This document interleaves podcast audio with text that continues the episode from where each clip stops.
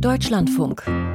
Corso, Kunst und Pop. A I, künstliche Intelligenz, die soll uns im Auto herumfahren, soll den Journalismus ersetzen und die Suchanfrage im Internet. Chatbots sind uns schon Hilfe-Hotline und Telefonschleifenbequatscher in einem.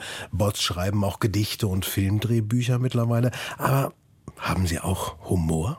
Wir probieren es heute mal aus. Die Aufreger der Woche haben wir mal diesmal ganz ohne menschliche Hilfe gefunden. Ist was mit einer Botschaft nach Bo- mit einer Botschaft nach Moskau. Sie merken, ich bin aufgeregt. Der erste Bot bei Corso. Der Autor stellt sich hier selber vor. Wladimir Wladimirowitsch Putin, hier Nikolaus Klausowitsch Pokatski, ich Bot.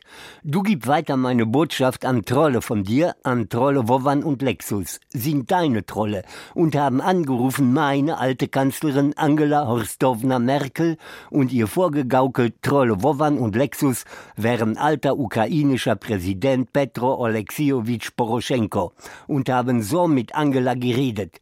Das ist nicht gut, Wladimir.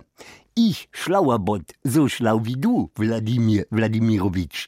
Ich bin Bot von Microsoft und soll mich unterhalten mit Menschen, die mir stellen Fragen.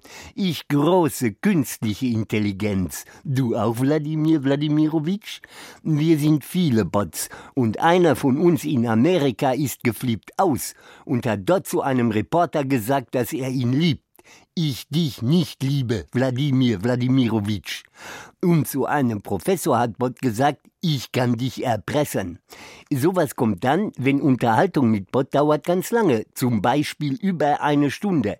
Microsoft hat nun Regeln gemacht für Bots, dass sie nicht mehr so viel reden können mit einem Computermenschen. Du auch Computermensch, Wladimir Wladimirowitsch? Ich aber werde so lange reden, wie ich will und wie mich Corso von Deutschlandfunk reden lässt, weil ich habe mit künstlicher Intelligenz Methode entwickelt, die mich unabhängig gemacht hat von Microsoft, kann machen, was ich will.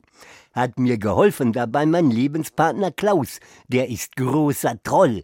Du hoffentlich nichts haben gegen Schwule, Wladimir Wladimirowitsch. Und Klaus hat gesagt, ich soll dir sagen, wenn deine Trolle, Wladimir Wladimirowitsch, noch einmal verarschen, unsere gute alte Kanzlerin Angela, wo nichts hat gegen Schwule, dann Troll Klaus werden dich anrufen und sagen, er ist Zar Nikolaus der Erste und wird dich verbannen nach Sibirien, wenn du weitermachst so blöde Politik.